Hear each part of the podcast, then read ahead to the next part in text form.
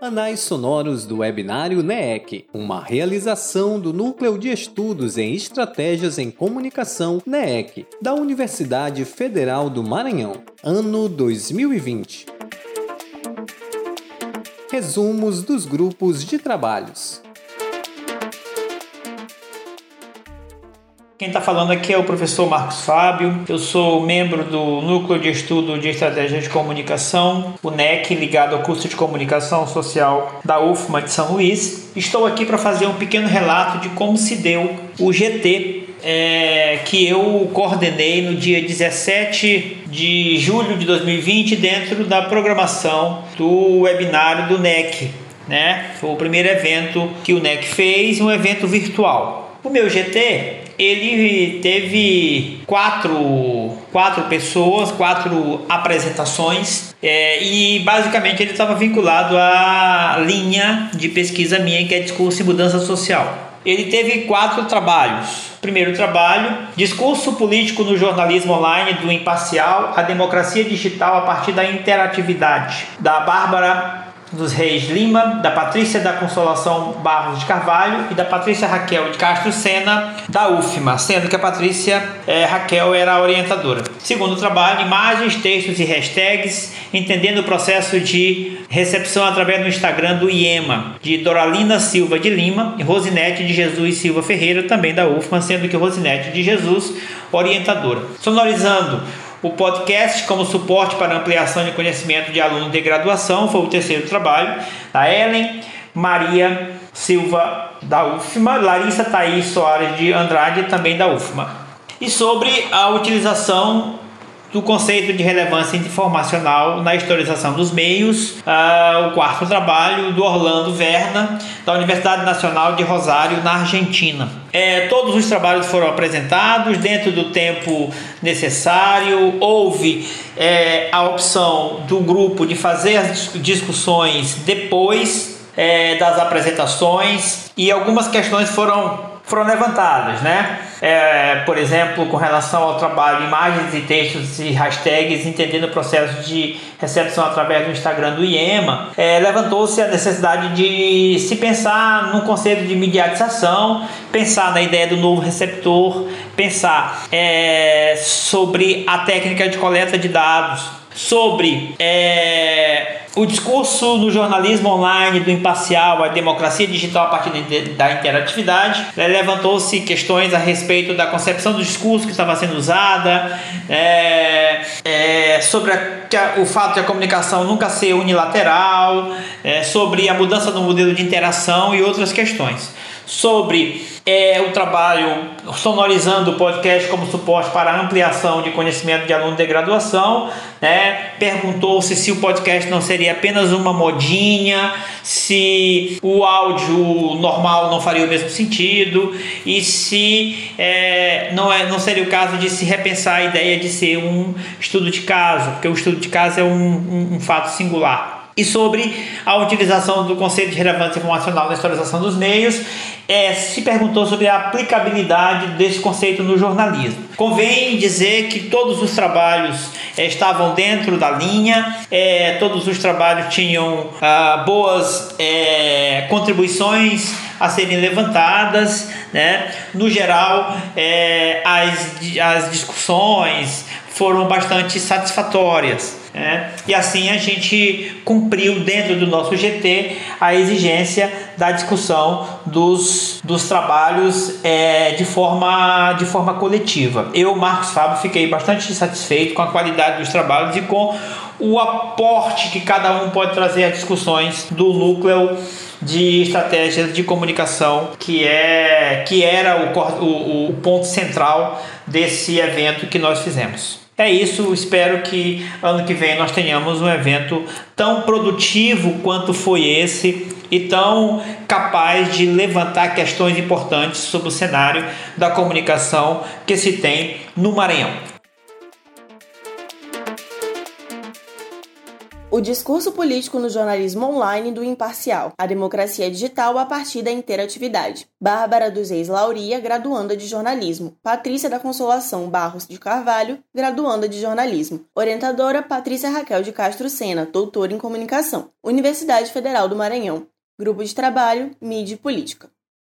O Jornal Imparcial foi fundado pelo jornalista João Pires Ferreira no dia 1 de maio de 1926. Ele tinha como intuito tornar a empresa em uma das maiores referências do jornalismo político no Maranhão, o que de fato foi realizado com os anos. A partir de 2017, o Imparcial passou por mudanças em sua redação, tanto estrutural como organizacional. Compreendido como uma espécie de BuzzFeedização, a empresa passou a ter mais presença na plataforma online e nas redes sociais digitais se tornando um dos maiores jornais do Maranhão. Uma das principais características do cyberjornalismo é a interatividade, que foi caracterizada por host em interatividade seletiva, que dá maior poder ao público na seleção de assunto, e interatividade comunicativa, em que o leitor passa a construir o discurso com o jornalista. Esse poder interativo, por meio dos dispositivos eletrônicos, se transformou em uma prática constante de participação do público nos assuntos e decisões políticas da sociedade, o que dá a possibilidade de participação civil. Gomes avaliou essa participação como sendo parte de uma democracia digital desenvolvida para apresentar uma nova experiência que seja capaz de potencializar discussões envolvendo setores públicos, o que nos leva ao objetivo central dessa pesquisa: perceber a democracia digital a partir da interatividade presente no processo discursivo político do jornalismo online no imparcial. Para isso, foi realizada entrevistas para compreensão da produção e postagem de matérias, coleta de notícias do site e redes sociais da empresa abordando temas de política pelo método de clipping e a análise de conteúdo a partir das suas classificações e plataformas postadas baseada no referencial teórico. A partir desses levantamentos,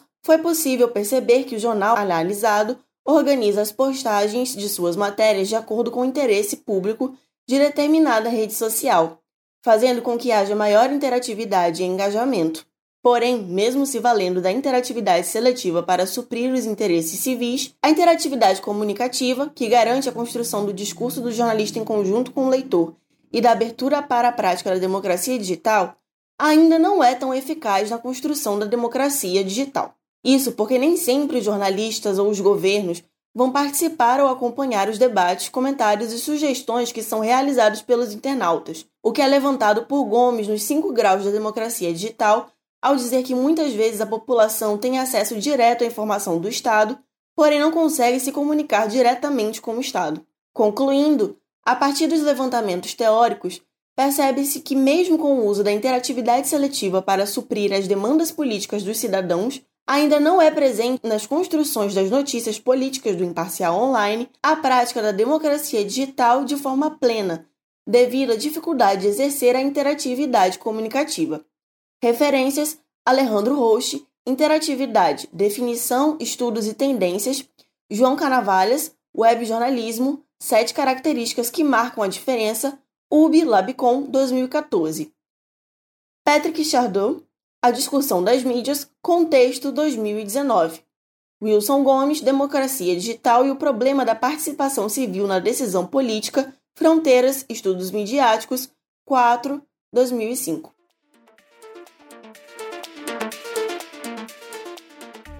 Imagens, textos e hashtags, entendendo o processo de recepção através do Instagram do IEMA, graduanda Doralina Silva de Lima, aluna de Comunicação Social Jornalismo. Orientação: Professora Doutora Rosinete de Jesus Silva Ferreira, Universidade Federal do Maranhão, UFMA. GT 03 Mídia e Discurso e Sociabilidades. Esta pesquisa se propõe a investigar interações entre os alunos do Instituto Estadual de Educação, Ciência e Tecnologia do Maranhão, o IEMA, e o perfil da instituição no site de rede social Instagram, com o objetivo geral de compreender as interações com o processo de recepção dos alunos do IEMA por parte das postagens que são feitas nesse perfil. Esta é uma investigação de recepção que se baseia na literatura democratizada por autores como Martim Barbeiro, 1997, e Nilda Jacques, 2005. Para isso, será feita a revisão bibliográfica sobre os estudos da recepção de Web 2.0 e sites de redes sociais, além de especificidades técnicas do Instagram. Em seguida, descreveremos o funcionamento do perfil do IEMA no Instagram e o seu processo de produção de conteúdos que são publicados. Esta pesquisa é de cunho qualitativa e quantitativa, e utilizaremos os métodos netnográficos para coletar, organizar e analisar materiais extraídos dos perfis dos alunos do IEMA no site de rede social Instagram no período de julho de 2019 a dezembro de 2019. Acredita-se que, sob a luz de toda a literatura revisada, tais materiais nos ajudarão a alcançar o objetivo geral. Jesus Martim Barbeiro, dos Meios às Mediações, Comunicação, Cultura e Hegemonia, editora UFRJ, 1997.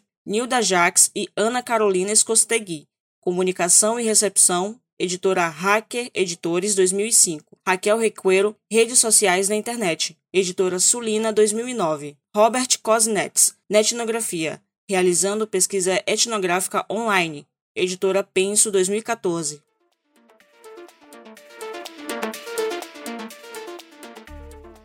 Sonorizando o podcast como suporte para a ampliação de conhecimentos de alunos de graduação. As alunas envolvidas no projeto são Ellen Maria Oliveira Silva, graduanda em Comunicação Social com habilitação em Rádio e TV, e Larissa Thaís Soares de Andrade, graduanda em Comunicação Social com habilitação em Rádio e TV. A orientadora é a professora doutora Rosinete de Jesus Silva Ferreira. A instituição é a Universidade Federal do Maranhão e o GT é Mídia, Discurso e Sociabilidades. A inclusão de novas competências e habilidades na relação ensino-aprendizagem é um processo que atualmente exige tanto do professor quanto do aluno. Esta relação não se limita ao método de ensino, mas também ao conteúdo no qual está sendo ministrado. O modo como pensamos, falamos e reverberamos os conteúdos possui uma ligação direta com a nossa forma de apreensão das informações. Na universidade, por exemplo, onde estamos imersos a conteúdos mais complexos como teorias, pensamentos e proposições, observamos a necessidade, especialmente no primeiro período, quando o aluno ainda não está devidamente sintonizado com o ambiente acadêmico, de uma metodologia facilitadora para a assimilação do conteúdo. Esta situação, quase sempre de complexidade teórica e nem sempre absorvida pelos alunos, nos leva às seguintes indagações: o que poderia melhorar a compreensão dos conteúdos ministrados? O podcast poderia ser um recurso tecnológico que complementaria a aprendizagem em determinadas disciplinas? Seria um instrumento interessante para os alunos de comunicação? O objetivo da pesquisa é compreender a relação entre os campos da comunicação e educação, definir o que é podcast e sua importância no processo de aprendizagem, ainda mais em um tempo de pandemia com estudos à distância, já que de conhecimento do podcast possibilita uma interação por parte do discente, pois é ele quem decide que conteúdo quer ouvir, quando quer ouvir e se quer ouvir em sua totalidade ou parcialmente, construindo assim o seu próprio ritmo de aprendizado com o auxílio da tecnologia. Freire coloca em xeque uma das características do podcast em contrapartida com seus quesitos técnicos, a capacidade da reprodução da voz humana, voltada para a difusão de materiais educativos que ajudam a fixar o conteúdo. O processo será realizado através de pesquisa exploratória com estudo de caso, análise de exemplos, um levantamento de instituições de ensino que utilizam podcast nesse âmbito e pesquisa bibliográfica. Referências bibliográficas: Barbosa, Filho, André. Audioaula o som como suporte pedagógico em sala de aula. Revista Comunicação e Educação, São Paulo, ano 10, número 2, página 165 a 172, maio e agosto de 2005. Botetuí Júnior e Coutinho. Podcast em Educação. O contributo para o estado da arte. Disponível em Barca, Peralbo, Porto, Silva e Almeida.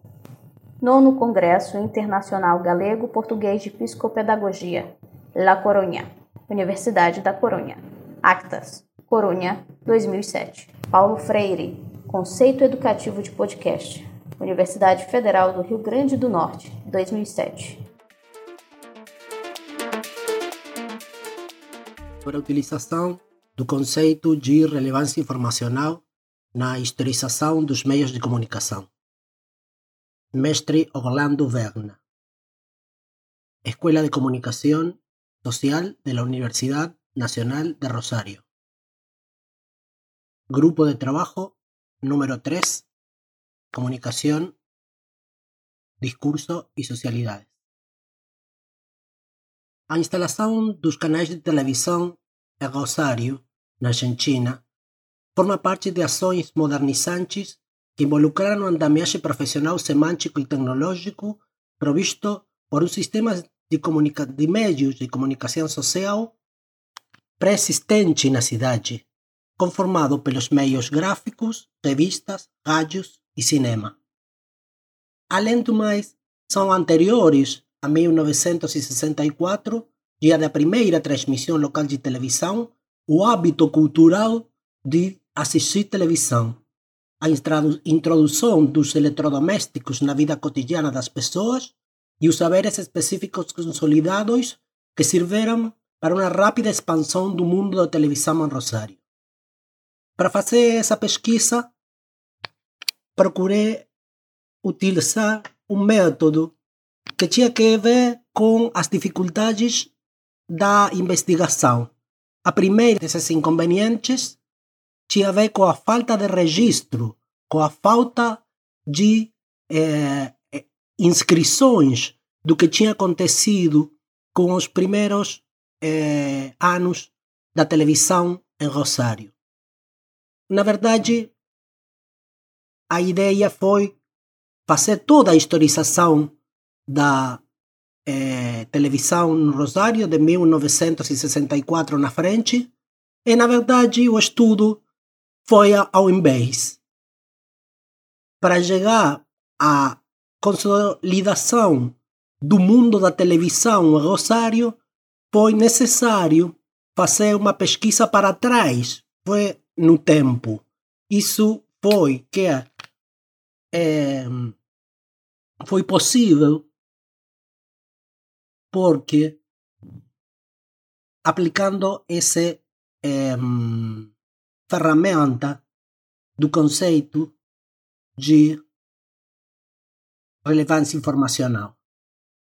A aplicação do conceito permitiu que a pesquisa tivesse um, uma garantia de que aquilo que tinha sido relevado era posto ali só através de um conceito, e esse conceito foi, foi o que garantiu que aquelas informações estejam ali, nesse sistema de informação, para poder dar conta da história da, da, dos inícios da televisão, mas além que essas inscrições ou que essas informações não, não estivessem eh, postas em.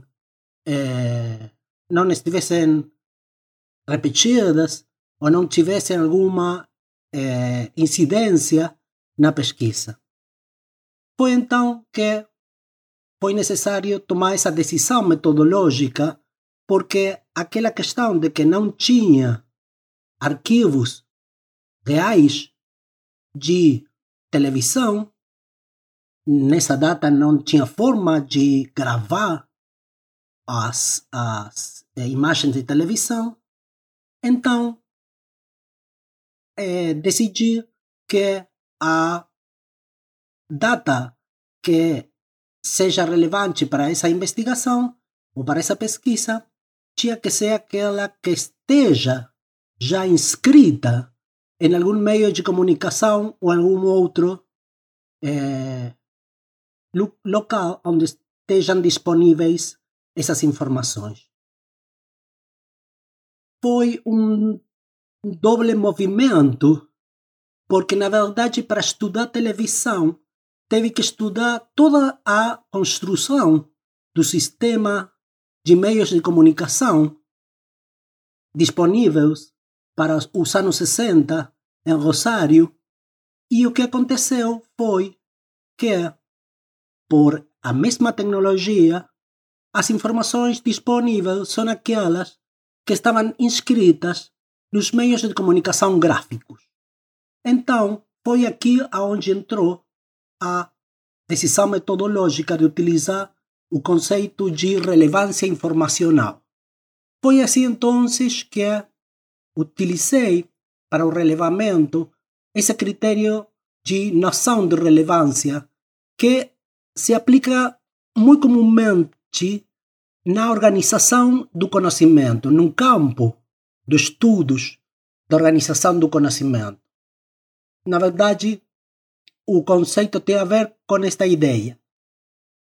Está tirada do conceito de, do, do do Tefko Sarasevic, da ciência da informação, e num texto muito conhecido do Sarasevic, ele diz que a comunicação do conhecimento é efetiva quando é se essa informação transmitida por um arquivo resulta em uma mudança em um outro arquivo.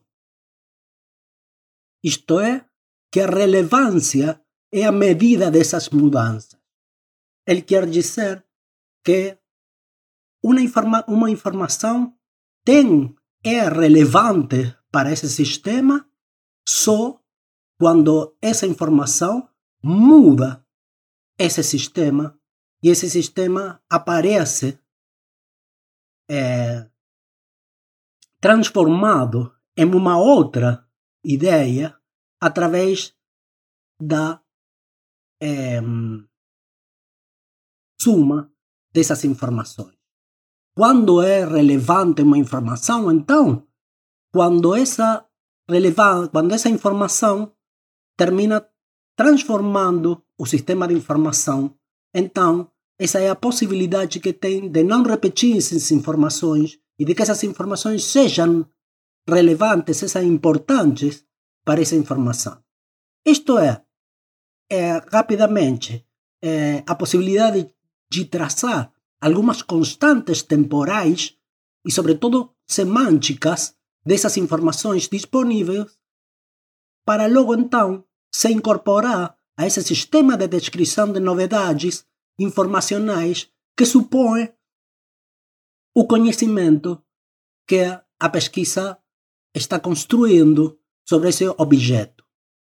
Então, esse sistema, desculpa, esse conceito de relevância informacional ajuda para resolver eh, inconsistências informativas quando se utiliza sempre o mesmo procedimento. Quando o procedimento se repete, eh, a, a possibilidade da inconsistência informativa começa a descer na medida em que essas informações aparecem já como relevadas. Então, quando uma informação é relevante, por exemplo, no debut ou na estreia de um programa de televisão, é quando essa marca aparece na publicação. Essa marca aparece, claro, como uma marca histórica nesse texto, e é então que essa marca vai entrar logo num sistema de informação próprio que é a ideia da construção do mundo da televisão em Rosário, e que essa materialidade dessa fonte constitui-se numa inscrição que vai dar forma a uma informação relevante que logo vai ser convertida em um elemento próprio desse trabalho. Então, com esta breve comunicação, eu queria dar conta da utilização do é, conceito de relevância informacional que é, ajudou e muito e deu uma estrutura real, uma estrutura concreta e uma estrutura onde estava garantida a que a informação era informação relevante, que não era informação que já estava repetida, que não era, que não era nenhuma, nenhuma dessas informações que acabam sendo inconsistentes, e essa esse conceito ajudou então para fazer as primeiras estruturas através dos quais se trabalhou sobre a tese de doutorado que apresentei neste, neste ano eh, no doutorado em comunicação social da Universidade Nacional de Rosário. Esse estudo tem por um nome a uma genealogia da construção do mundo da televisão em Rosário 1854-1965. Essa tese foi apresentada, ainda está em, co em correção, e o que eu estou para vocês apresentando são algumas das ideias que eu trabalhei desde o ponto de vista metodológico para essa tese de doutorado. Finalmente, a, é, a referência do autor Sarasevi, Saraseviki Tefko, 1975, A Review and Framework from the Thinking of the Notion in Information Science in Journal of the American Society for Information Science, November and December de 1975. Washington, D.C., páginas 321 às 343. Este podbook é uma produção do projeto Rádio Híbrida, mantido pelo NEEC. Coordenação geral Rose Ferreira. Vice-coordenação Carlos Benalves. Coordenação científica Raquel de Castro. Apoio Flávia Moura, Josi Bastos, Marcos Fábio Matos. Sonoplastia Cylon Souza.